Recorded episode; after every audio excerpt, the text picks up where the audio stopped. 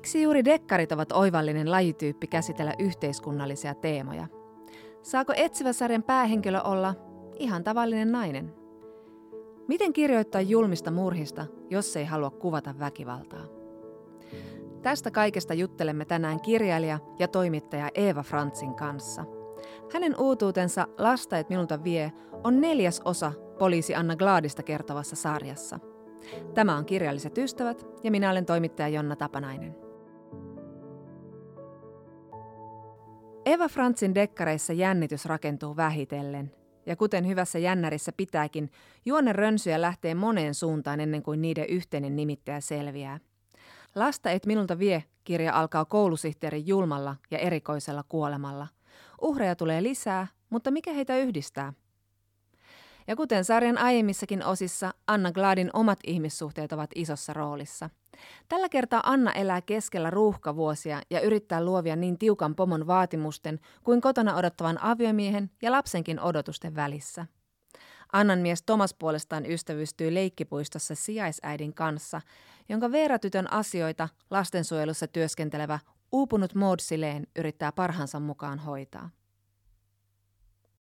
Eva Frantz, puhutaan ensin Anna Gladista. Tämä on siis tosiaan 4. Anna Glad-romaani ja näiden kirjojen aikana me ollaan nähty Annan avioliiton kariutuminen ja kollegaan ihastuminen ja sitten vähän niin kuin yllättäen raskaaksi tuleminenkin.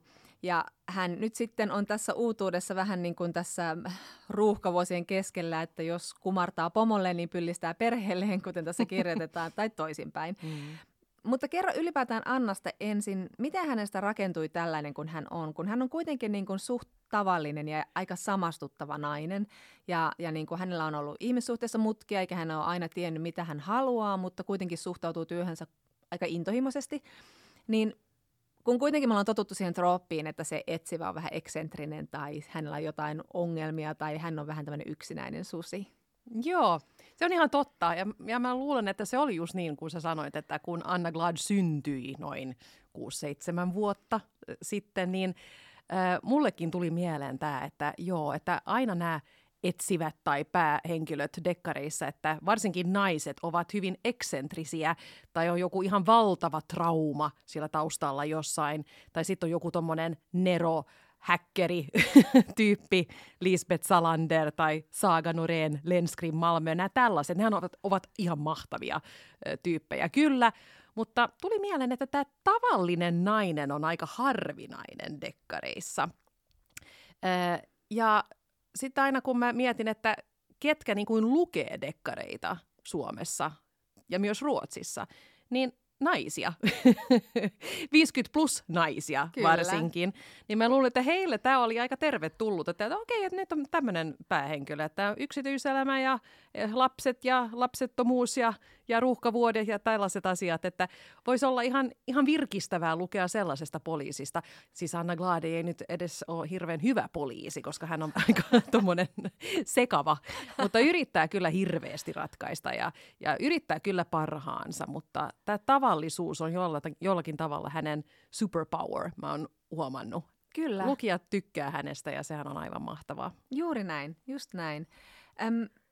Sitten mä mietin dekkaria ylipäätään lajityyppinä, että musta se on aina ollut sillä tavalla kiehtova genre, että siinä on kuitenkin mahdollista käsitellä monia tällaisia yhteiskunnallisia teemoja. Ruotsissa esimerkiksi siinä on kunnostauduttu paljon ja sä et myöskään kaihda niitä, sä käsittelet monia teemoja tässä usein aika niin kuin tasa-arvoon liittyviä. Yksi on esimerkiksi tässä nyt tietenkin Annan oma vanhemmuus ja hoivan jakaminen, joka nyt on periaatteessa kuulostaa aika tasa-arvoiselta siellä heidän perheessään, mutta sitten sä oot käsitellyt tämmöisiä laajempia asioita, kuten seksuaalista väkivaltaa tai vallankäyttöä nuoria kohtaan, niin tässä uudessa sä näytät, mitä lastensuojelun arki on Suomessa, että kuinka aliresurssoitua se on ja kuinka siellä naisvaltaisella alalla sitten uuvutaan ja sitten kannetaan hirvittävää semmoista eettistä stressiä siitä, että onko ne nähty tarpeeksi ja onko tehty tarpeeksi.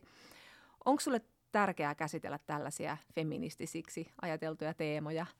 Siis, no onhan se tavallaan tärkeää, mutta mä mietin, että mulla ei ole koskaan ollut tommoinen ajatus, että mulla on tommoinen selkeä agenda nyt tässä kirjassa, koska se voisi olla vähän sama juttu kuin kun pienenä luki sellaisia lastenkirjoja, missä oli tommoinen ilmiselvä tommoinen pedagoginen ajatus. Niin jotenkin se fiilis lähti heti, että no niin, opetellaan nyt tässä, että tämä ei nyt ole kirja, viihdekirja, vai mun pitäisi niin kuin ymmärtää, että miten pitäisi tehdä ja miten ei saa tehdä ja näin.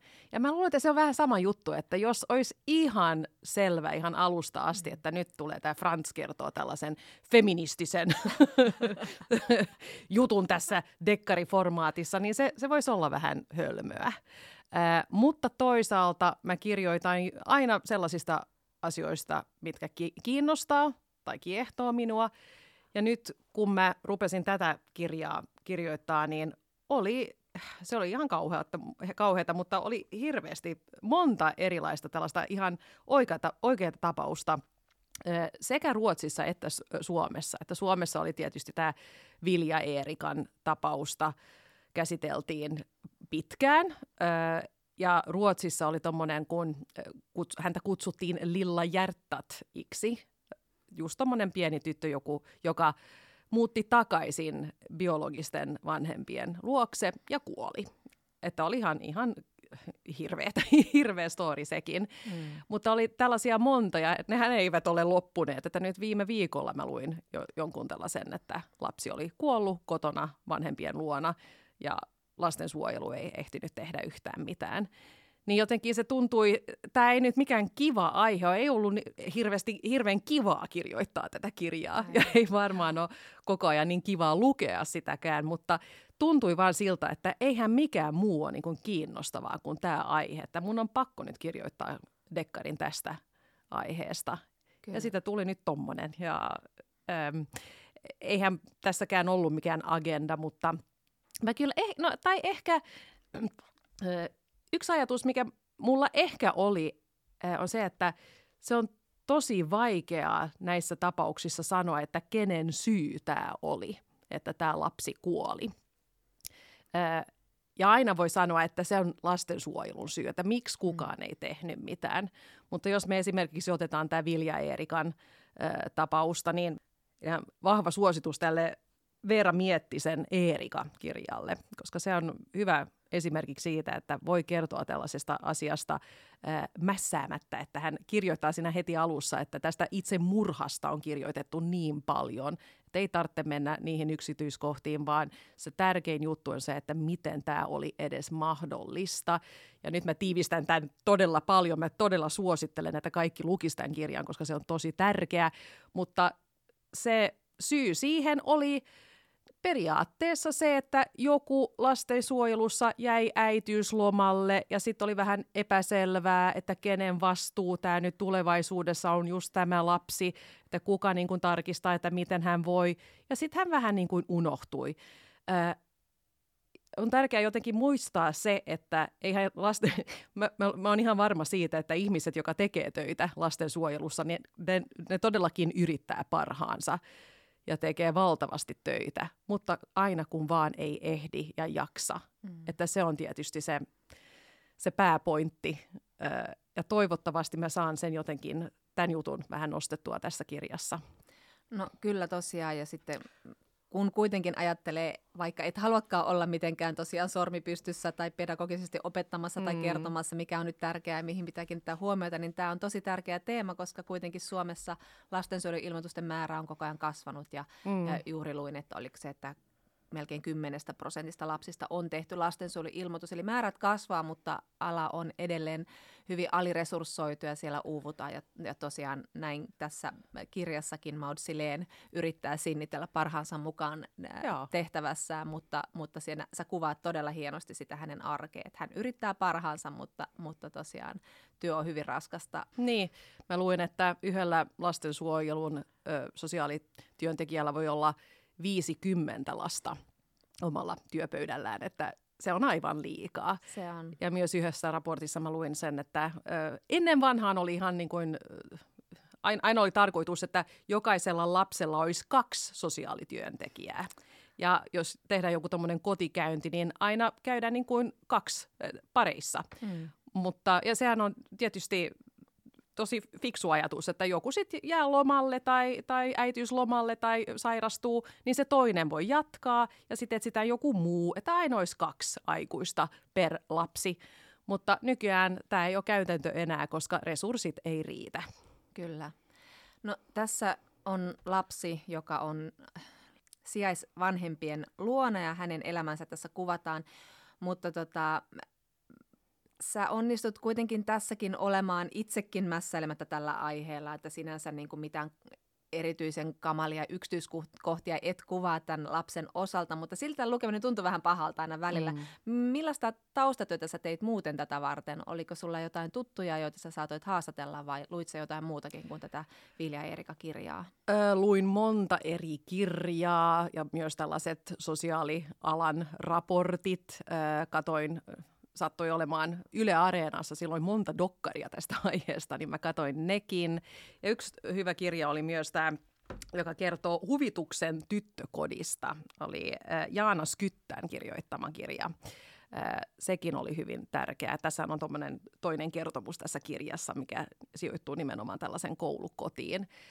Että paljon tällaista mä tein, mutta sitten myös ei nyt hirveästi tarvinnut etsiä matskua tätä varten, vaan joka päivä oli lehdessä jotain, mitä mä sitten luin ja säästin ja joo, mietin. Kyllä. No sun kirjoissa usein kuuluu nuorten ääniä. Tosiaan tässä eräs nuori elää 70-lukulaisessa koulukodissa. Sä oot kirjoittanut myös varhaisnuorille kirjoja ja sua on kiitetty ylipäätään nuorten kuvaamisesta ja heidän ajatusmaailmaansa ja maailmaansa menemisestä. Miksi nuoret on tärkeässä osassa sun kirjoissa tai onko heistä kirjoittaminen sulle jotenkin helppoa? Joo, se on aika helppoa. Jotenkin nuorten äänet tuntuu tosi selkeiltä mulle. Mutta tietysti se varmasti auttaa, että mulla on 3 lasta ja 2 teiniä, mutta mä luulen myös, että mä muistan melko hyvin, millaista se oli olla nuori, että millaisia asioita mä itse mietin silloin. Jotenkin luontevasti se kyllä tulee se, kun mä kirjoitan nuorten tai lasten näkökulmasta. Että en tiedä miksi, mutta se on paljon helpompaa kuin paljon muuta mun kirjoittamisessa. Ehkä mä oon vaan lapsellinen. Se on hyvä asia. Se on hyvä asia, sitä pitää vaalia. Mutta myös... Sulla on kirja täynnä loistavia ja kiinnostavia monitahoisia sivuhenkilöitä Anna Gladin lisäksi. Ja Svenska Yle kirjoitti arviossa, että Anna saa jättää tilaa muille mielenkiintoisille sivuhenkilöille. Ja tässä tosiaan sellaisia riittää. Yksi on juuri tämä lastensuojelussa työskentelevä Maud Sillén. Sitten siellä on Mimmi, joka on 5-vuotiaan Veeran sijaisäiti ja hän ystävystyy Anna Gladin puolison Thomasin kanssa leikkipuistossa. Käykö joskus niin, että luo niin mielenkiintoisen sivuhenkilön, että hänellä on vaikea sanoa hyvästit ja hänet on pakko ottaa seuraavaan mukaan? Täällähän seikkailee tietenkin vanhojakin ihmisiä edellisistä osista. Joskus kyllä, joo. Yksi hyvä esimerkki tästä on se Anna Gladin ystävä ja kollega Rolf. Hän on ollut mukana ihan alusta asti, mutta mun ensimmäinen ajatus oli ehkä se, että hän työskentelee poliisina siinä ensimmäisessä kirjassa, Sininen huvila, ja sitten, että hän olisi niin kuin pikkuhiljaa jäänyt eläkkeelle ja ei ehkä ollut mukana niin paljon muissa kirjoissa, mutta se on niin hauskaa kirjoittaa Rolfin näkökulmasta, että jostain syystä hän on hyvin, hyvin selkeä mulle. Hän on paljon vanhempi kuin minä, hän on mies, hän on homo, hän on eläkeläinen nykyään, mutta hän on niin selkeä, se vaan tulee se teksti. Että se on tosi hauskaa kirjoittaa hänen näkökulmasta. Ja mä huomasin sen Sinisen huvilan jälkeen, että hän oli monien suosikki. Että sanoin, että kai se tulee takaisin se Rolf, koska se oli niin hauska tyyppi. Niin mä ajattelin, että no miksei tietysti, että hän on hyvä... työkalu myös mulle, koska hän on asunut siinä pikkukaupungissa pitkään, eli hän on tämmöinen kävelevä pikkukaupunki Wikipedia. Että Anna voi aina käydä kysymässä, että muistatko tällaisen henkilön tai tällaisen tapauksen silloin 80-luvulla, ja Rolf varmasti muistaa. Mutta hänestä tuli niin suosittu, ja mä tykkään hänestä niin paljon, että hän sai pysyä mukana paljon enemmän kuin alun perin oli tarkoitus.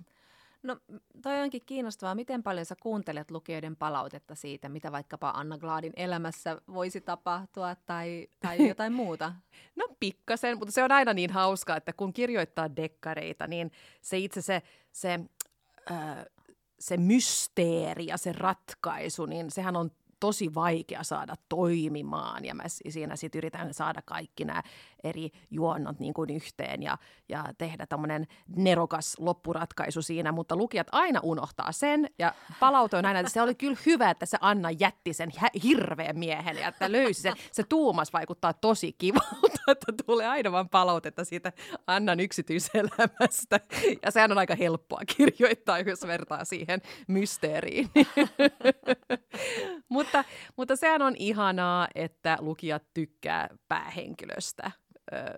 Että se olisi ihan ok, jos mulle sanotaan, että joo, tämä ei nyt ehkä niin jännittävä ollut tämä kirja ja tämä oli vähän tämä outo tämä ratkaisu. Niin se on ihan, joo, että voi sanoa näin, mutta jos joku sanoisi, että mä en kyllä tykkää sitä Anna Gladista, että ihan hölmötyyppi, niin se kyllä sattuisi. Niin aivan.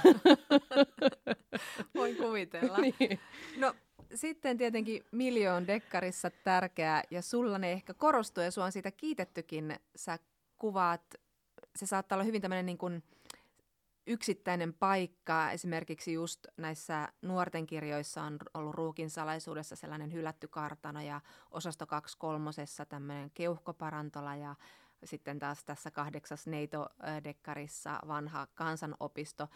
Onko näissä sulle jotain sellaista suljetun tilan mysteeriä, joka sua kiehtoo, vai miten ne tällaiset paikat löytää niin ison roolin?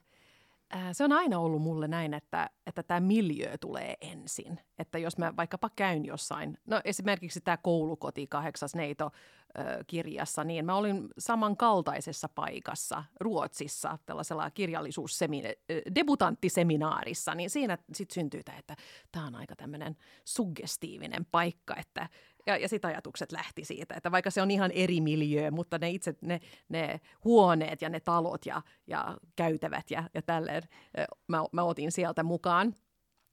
Ja sitten ja toinen miljöö siinä 8. neitokirjassa on tietysti se talviuintipaikka. Ja se on ihan Kivenlahden talviuintilaituri. Sen mä otin mukaan siihen, koska aina mä oon itse talviuinnin ystävä. Mutta aina tulee mieleen, kun kiipeää siihen kylmään veteen, että mitä jos tuntuisi jotain ehkä... Joku on jo siellä avannossa, tai jotain on siellä avannossa jo. Toi dekkaristi niin mieli. Joo, ja sieltä tuli sitten tommoinen palkittu kirja, että juuri näin. Ihan näppärästi, kyllä. Jos tällaiset ajatukset vaan voi ottaa mukaan johonkin. Mutta joo, yleensä käy niin, että se miljöö tulee ensin. Kyllä. Ja tässä kirjassa tämä Lasta et minulta vie, niin kiitosta tulee nyt sitten pienelle Oscar-pojalleni, koska hän oli hirveän kiehtonut näistä, siis Brunnar, Gatubrunnar. Joo, kaivoista. Niin. Joo, että aina kun me käveltiin siinä meidän kodin lähellä, niin hän halusi katsoa näihin tai huutaa, haloo, että tuli tämmöinen kaiku, niin aina seisottiin tosi pitkään, kun oli joku katukaivo siinä, niin oli pakko vähän odottaa, että hän tutki sitä nyt hetken. Ja sieltä tuli sitten se ajatus, että mitä jos siellä nyt olisi jotain kauheaa siinä kaivossa. Ja siellähän on tässä kirjassa. Tämä ei ollut spoileri, tämä tapahtuu siis ihan alussa. Nimenomaan, voidaan uskaltaa sanoa. Joo, kyllä. Mitä muuta sitten tässä täytyy varovasti nyt kulkea. Mutta onko se tommoinen niin kuin dekkaristin mieli sit aina tollainen, että aina vähän hereillä? Joo, on. Ja sehän on vähän pelottavaa, että tämä olisi ihan hyvä paikka piilottaa ruumista. Niin. Mutta joo, tulee mieleen ihan koko ajan. Joo, kyllä. No puhutaan vielä vähän tuosta miljöstä, koska Anna Gladhan työskentelee myös tämmöisessä niin kuin tietynlaisessa suljetussa yhteisössä. Mutta se on pieni tämmöinen rannikkokaupunki, suomenruotsalainen rannikkokaupunki, ja siellä suurin piirtein kaikki tuntee toisensa. Ei nyt ihan, mutta kuitenkin. Miksi sä halusit sijoittaa tällaiseen paikkaan, etkä esimerkiksi vaikkapa Helsinki, joka voisi olla sitten vähän tämmöinen vaarallisempi tai isompi? Tai... Joo, siitä tulee tommoinen aika tehokas kontrasti mun mielestä, että on tommoinen aika idyllinen, rauhallinen pikkukaupunki, mutta sit voi tapahtua ihan kaikenlaista niin kuin pinnan alla.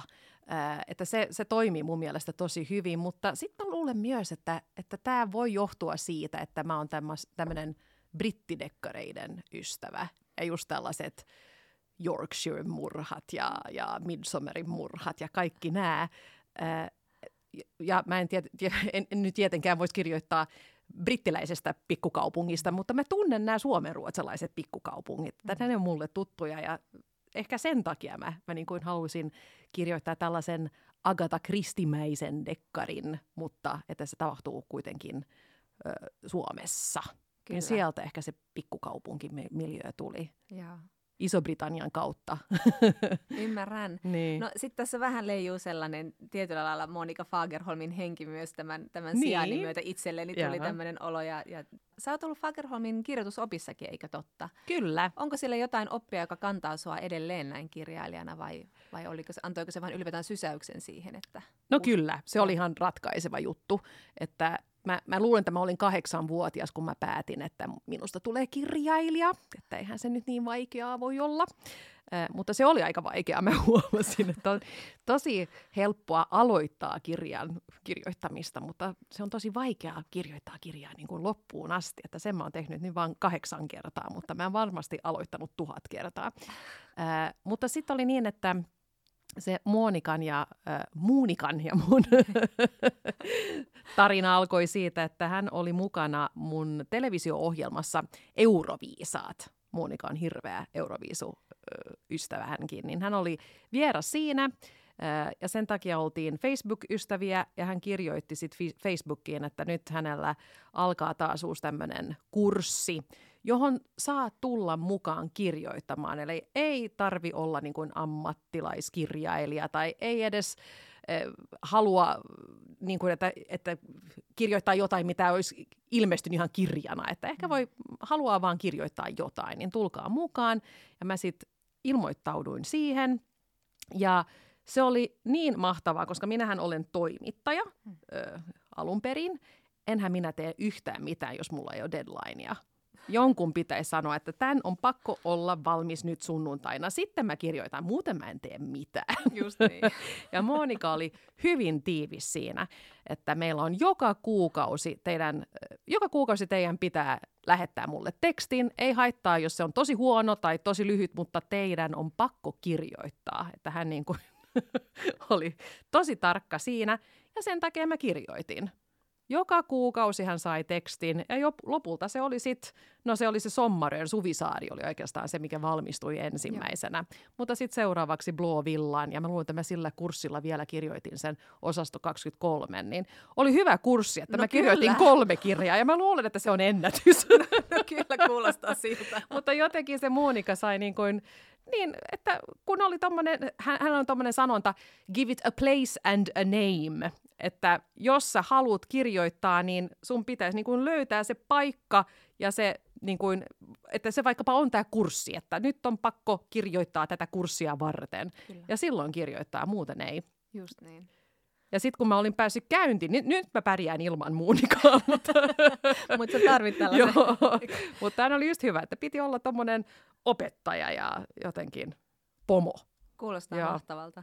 Joo, mutta sitten toisaalta hän ei ollut tommonen, että hän haluaisi, että kaikki siinä kurssilla kirjoittaa tällaisia Monika Fagerholmilaisia kirjoja, ei missään nimessä, että hän on hyvä. Hän oli tommoinen sparraaja ja antoi kyllä todellakin paljon palautetta, mutta ei mitään sellaista, mikä olisi mitenkään niin kuin förvrengt tai muuntanut tätä meidän tekstiä. Just niin. Että tämä oman äänen löytäminen oli se tärkein. Kyllä. Mutta mä suosittelen kyllä hirveästi tällaisia eri kursseja ja tällaisia, että se voi olla just nimenomaan se, mikä saa sut kirjoittamaan, että vaikka se halu kyllä on, niin on tosi vaikeaa sanoa vaikkapa perheelle, että anteeksi vaan, että äidin pitäisi nyt niin kuin saada työrauhaa tässä, koska mä kirjoitan mun esikoisromaania, eihän kukaan usko silloin. Juuri mutta kun niin. Sanoo, että mulla on deadline sunnuntaina, niin olkaa hiljaa, niin kaikki ymmärsi. Mahtavaa. No hei, näitä sun dekkareita on kuvattu niin kuin cozy crimeiksi alkujaan ainakin. Niin. tässä on, kuten jo puhutte, aika raskaita teemoja, että mä en tiedä, miten cozyä tämä on. Niin. Ja tietenkin nämä tämmöiset leimat saattaa olla aina vähän hankalia, että ei voi niin selkeästi lokeroida.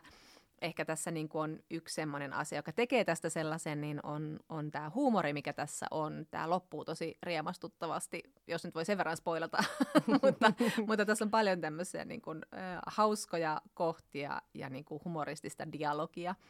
Kuinka tärkeää se sulle on ylipäätään, se huumori?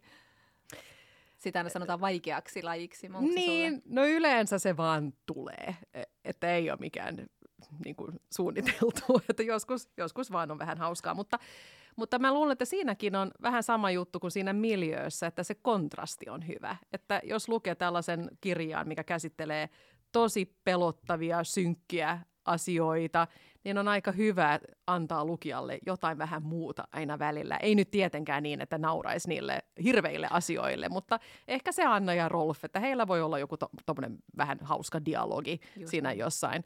Että se on ihan hyvä, että välillä lukija saa vähän rentoutua ja sitten tulee se kontrasti taas, että niin. Että voi, mutta elämähän on tällainen, että joskus naurattaa ja joskus ei todellakaan naurata. Niin, ja joskus on niin synkkä, että on pakko nauraa. Joo, just niin. Ja tosiaan tässä on julmia murhia, mutta sä et kuitenkaan sitä väkivaltaa edelleenkään kuvaa mitenkään graafisesti. Jos ollenkaan, onko tämä ollut aina sulle tietoinen valinta? On kyllä. Ja mä muistan, että kun tämä Sininen huvila ja myös Suvisaari ilmestyi, niin oli trendinä se, että piti olla tällaista aika julmaa. Oli tämmöinen dekkaritrendi, että esimerkiksi Lars Keplerin kirjat oli se ihanne, että ei ole mitään rajoja ja silloin Agatha Christien aikana niin oli tommoinen ehkä sääntö, että lapsille ei saa tehdä, että ne ovat niin kuin, lapsille ei saa tehdä mitään tosi pahaa, mutta Lars Keplerin kirjoissaan niin voi tehdä ihan mitä vaan. Ja sitten oli Rooslund ja Hellqvist oli toinen ruotsalainen esimerkki siitä, että tuli niin paha mieli lukea niitä kirjoja. Ne ovat todella hyviä kirjoja, mutta se ei sopinut mulle. Ei ollut mun juttu. Ja myös monet lukijat ovat sanoneet mulle, että tämä sun kirja oli nyt ensimmäinen dekkari, mitä mä luin moneen vuosiin, koska mä en jaksa lukea mitään noin hirveetä. Mutta kaveri sanoi, että tämän sä kyllä pystyt lukemaan, että vaikka on surulliset tarinat ja ihan tällaiset tärkeät aiheet, niin sen voi paketoida vähän eri tavalla. Just niin. Ja muistan, että silloin alussa sanottiin, että tämä cozy crime on tosi out, että vähän hassua, että sä nyt kirjoitat tällaista, koska tällaista ei nyt haluta. Mutta sitten yksi mun kustantamosta tuli takaisin, tai oliko se agentti, nyt mä en muista, mutta tuli Frankfurtin kirjamessuista takaisin ja sanoi, että tiedätkö mitä, että ne sanoi, että cozy crime tekee comebackin, että mistä sä sen tiesit? Eli välillä olet in ja välillä out. Mä olin nyt ihan tahattomasti ollut näin nerokas, että mä olin tiennyt, että tulee. Mutta se ihan ymmärrettävää, että mä luulen, että tämä gory crime-trendi, se meni niin pitkälle, että kyllä tuli tommoinen takaisku, että eihän tällaista osaa voi lukea, että miettikää nyt, että istutaan siinä joululomalla ja on paradiislaatikko suklaata ja sitten on joku tommoinen ihan mässäily pedofiili, sadisti kirja, että parempi sitten viihtyä siinä Annan ja Rolfin kanssa, että on vähän tällaista jännittäjää, pelottavaa, mutta ei liikaa. Just näin. Itsellä kävi juuri noin, että liian raakoja, jolloin liian raakoja, ja sitten kun se väkivalta tursuaa leffoista ja TV-sarjoista joka paikasta, niin jossain vaiheessa tulee semmoinen, se on totta. Mä en halua, mä en tarvi. Ja lukijallakin on mielikuvitus. Kyllä ne ymmärtää, että mitä lapselle on tapahtunut ja miltä se tuntui, ilman että mä kirjoitan sen ihan niin kuin kaikki yksityiskohdat ihan tarkalleen. Niitä ei tarvita. Mä lopuksi haluaisin vielä kysyä näistä nuorista, tai tavallaan siitä, että sähän oot saanut siis, sut on palkittu sun nuorten kirjoista, jos myös näistä dekkareista, ja meillä esimerkiksi rakastettiin ihan hirveästi mun lapset Ruukin salaisuutta, jota luettiin tälle joulukalenterimaisesti niin kuin luukku, eli luku kerrallaan, ja varmaan luetaan tänäkin jouluna.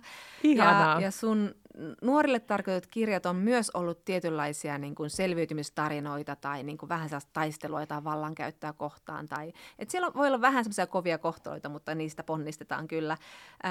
Ja niissä on myös jännitystä aika paljon ja lapsethan rakastaa myös yhtä lailla jännitystä niin kuin me aikuisetkin. Onko näille eri kohderyhmille kirjoittaminen sulle jotenkin eri tavalla palkitsevaa? Tai mä mietin, että mitä se sulle antaa? Saatko sä tutkia jotain erilaisia teemoja niiden nuorten kanssa ja sitten toisenlaisia aikuisten kanssa? Joo. Pakko oikein miettiä tästä, että miten mä teen.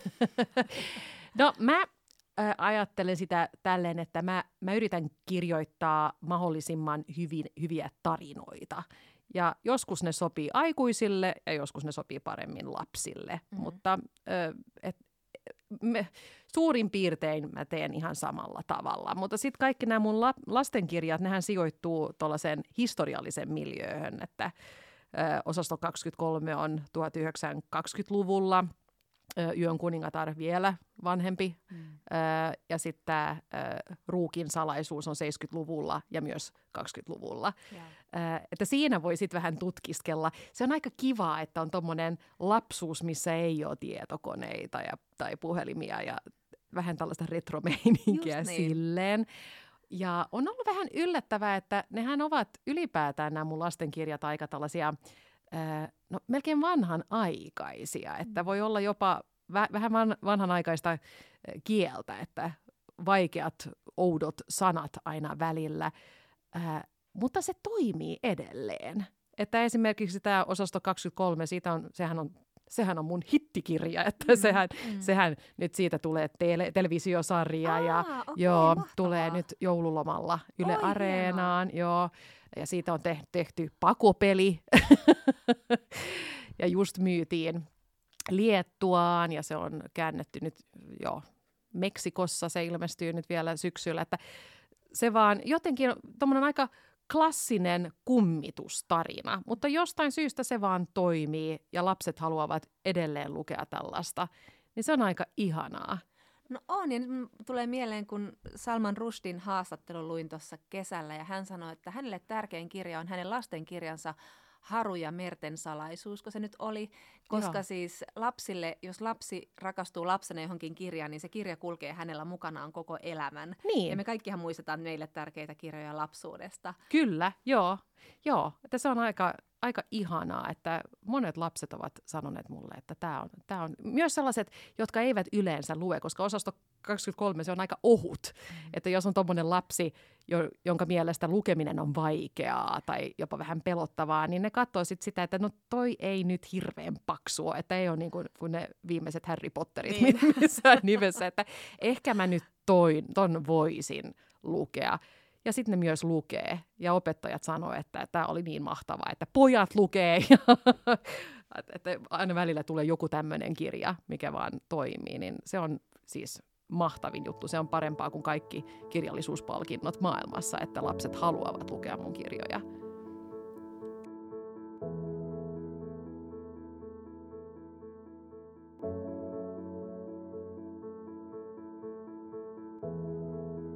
Tämä oli Kirjalliset ystävät, ja me keskustelimme Eva Frantzin kanssa hänen dekkaristaan Lasta et minulta vie. Ensi kerralla puhumme esikoiskirjailijan kanssa, kun Iida Turpeinen tulee puhumaan kanssani kirjastaan Elolliset.